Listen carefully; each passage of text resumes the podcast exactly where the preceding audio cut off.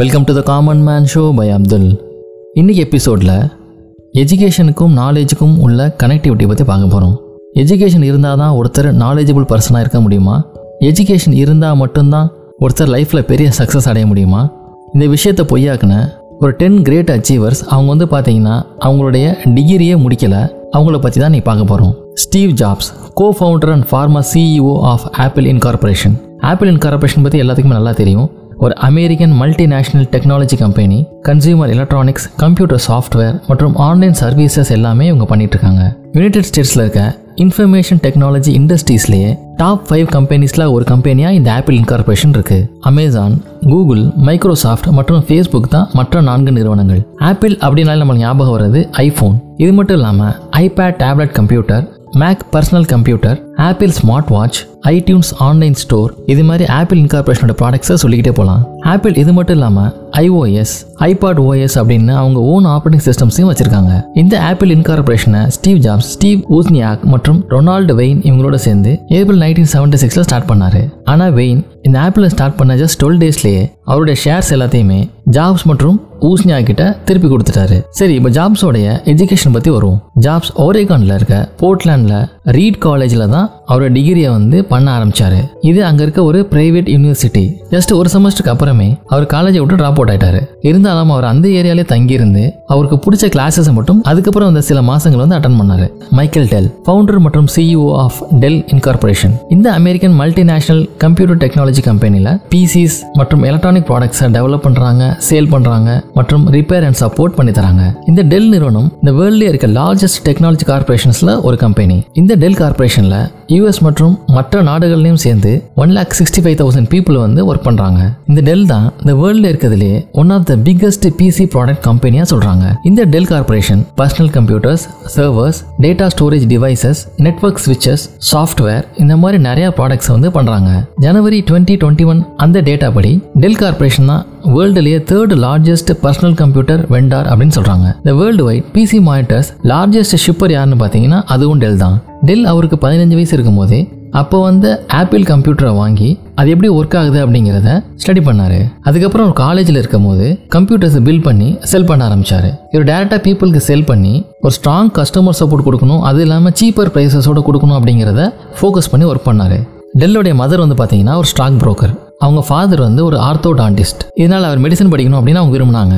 ஆனால் டெல்லில் வந்து அவரோட இயர்லி இன்ட்ரெஸ்ட் எல்லாமே டெக்னாலஜி மற்றும் பிஸ்னஸ்லாம் இருந்துச்சு. யூனிவர்சிட்டி ஆஃப் டெக்ஸாஸில் நைன்டீன் எயிட்டி த்ரீல ஒரு ப்ரீமெட் ஸ்டூடெண்ட்டாக அவர் அட்டன் பண்ணார். ஆனால் ஃபஸ்ட் இயர் முடிஞ்சோடனே ட்ராப் அவுட் ஆகணும் அப்படிங்கிற முடிவுக்கு அவர் வந்துட்டார். செகண்ட் இயர் முடிகிறதுக்கு முன்னாடியே Dell one lakh eighty thousand US dollars மதிப்புள்ள ரீஒர்க்டு பிசி கம்ப்யூட்டர்ஸை சேல் பண்ணி காமிச்சாரு. இது மூலியமா அவங்க திருப்பி காலேஜுக்கு போகணும் அப்படிங்கிற முடிவை மாற்ற வச்சாரு. Mark Zuckerberg co founder and CEO of Facebook Zuckerberg ரெண்டு டிகிரியை பண்ண முயற்சி பண்ணார். ஒன்று வந்து சைக்காலஜி ஒன்று வந்து பார்த்தீங்கன்னா கம்ப்யூட்டர் சயின்ஸ் அவர் ஹார்வர்ட் யூனிவர்சிட்டியில் ஸ்டூடெண்ட்டாக இருக்கப்பயே இந்த ஃபேஸ்புக் டாட் காம் அப்படிங்கிறத லான்ச் பண்ணிட்டாரு. அவருடைய செகண்ட் இயர் அப்போ அவர் ட்ராப் அவுட் ஆகி பாலோ ஆல்டோவில் இருக்க அவர் கம்பெனியில் முழுமையாக ஒர்க் பண்ண போயிட்டாரு.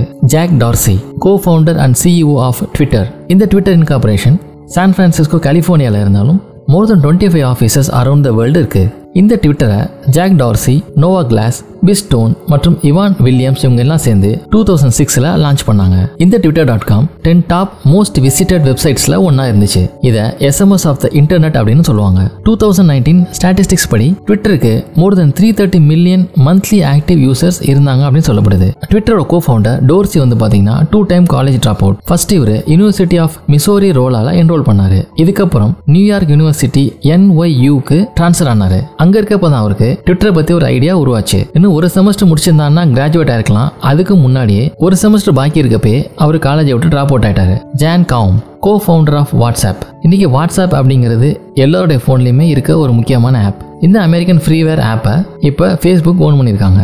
டெக்ஸ்ட் மெசேஜஸ் சென்ட் பண்ணுறதுக்கும் வாய்ஸ் ஓவர் இன்டர்நெட் ப்ரோட்டோகால் அப்படின்னு சொல்லுவாங்க விஓஐபி அந்த சர்வீசஸும் வாய்ஸ் வீடியோ கால்ஸ் இமேஜஸ் டாக்குமெண்ட்ஸ்லாம் ஷேர் பண்ணுறதுக்கும் யூசர் லொக்கேஷனை ஷேர் பண்ணுறதுக்கும் இது ஒரு முக்கியமான ஆப்பாக இருக்குது பிப்ரவரி டூ தௌசண்ட் ஃபோர்டீனில் ஃபேஸ்புக் அப்ராக்சிமேட்டாக nineteen point three billion US டாலர்ஸை கொடுத்து இந்த கம்பெனியை அக்வயர் பண்ணாங்க. As per twenty twenty statistics இந்த வாட்ஸ்அப்புக்கு two billion users world wide இருக்காங்க அப்படின்னு சொல்லப்படுது. இதோட கோ ஃபவுண்டர் காம் வந்து சான்ஜோ ஸ்டேட் யூனிவர்சிட்டியில் என்ரோல் பண்ணாரு. அந்த நேரத்திலேயே அவர் ஏர்ன்ஸ்ட் அண்ட் யங் அப்படிங்கிற கம்பெனியில் செக்யூரிட்டி டெஸ்டராகவும் இருந்தார். இந்த கம்பெனியோட ஒரு அசைன்மெண்ட்டுக்காக அவர் யாகுக்கு போனார். அங்கே தான் வாட்ஸ்அப்போடைய கோ ஃபவுண்டரான பிரையன் ஆக்டன் அப்படிங்கிறவர் அவர் சந்திச்சார். இதுக்கப்புறம் அவர் யாகுலேயே இன்ஃப்ராஸ்ட்ரக்சர் இன்ஜினியராக வேலைக்கு சேர்ந்தார்.